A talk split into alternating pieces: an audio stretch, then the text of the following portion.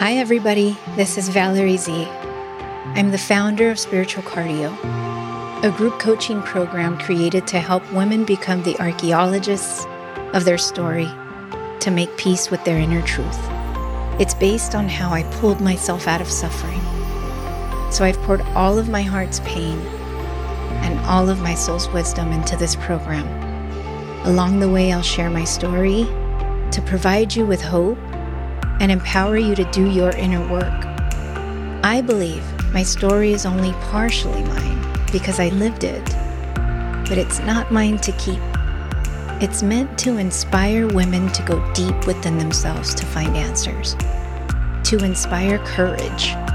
It's meant to be given away to help someone else heal.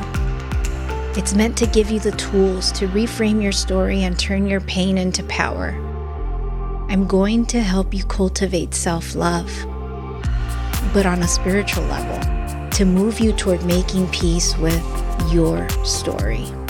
When we live in resistance, our energy is blocked and we can't move forward emotionally or spiritually. And our energy is the life source through which we navigate through life. To rise from learned helplessness and victimhood mentality we must explore acceptance and releasing that resistance to our past that's keeping us stuck. The journey you're embarking on is the most beautiful journey of your life because it's cultivating a loving relationship with yourself, with God, and your soul. Here's the thing inner work isn't a magic pill, it's a journey, and you must do the work wholeheartedly.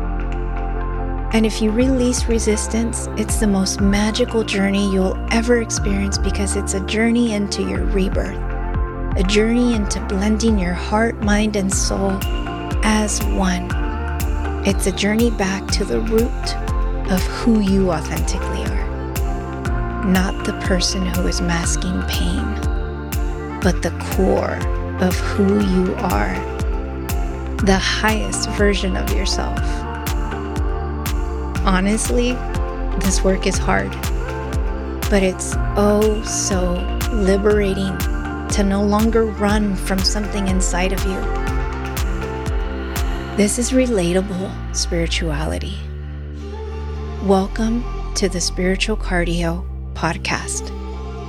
I'm Valerie Zepeda, and I'm overjoyed to share my journey and my wisdom with you.